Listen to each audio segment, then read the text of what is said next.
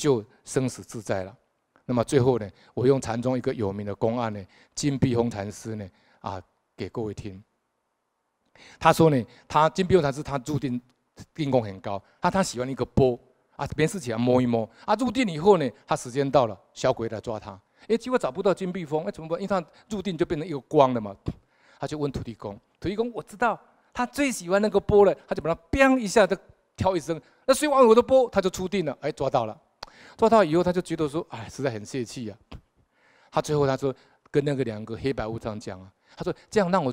看最后一眼好不好？让我再摸一下，摸摸那个金钵，他就马上拨，然后以后他把他最后的执着跟他的最后的最爱，把它抛向虚空以后，砰掉进破掉了，破了以后执着就破掉，就写了一个非常有名的偈：若要拿我金碧峰，除非铁铁链锁虚空，虚空若能锁得住，再来抓我金碧峰。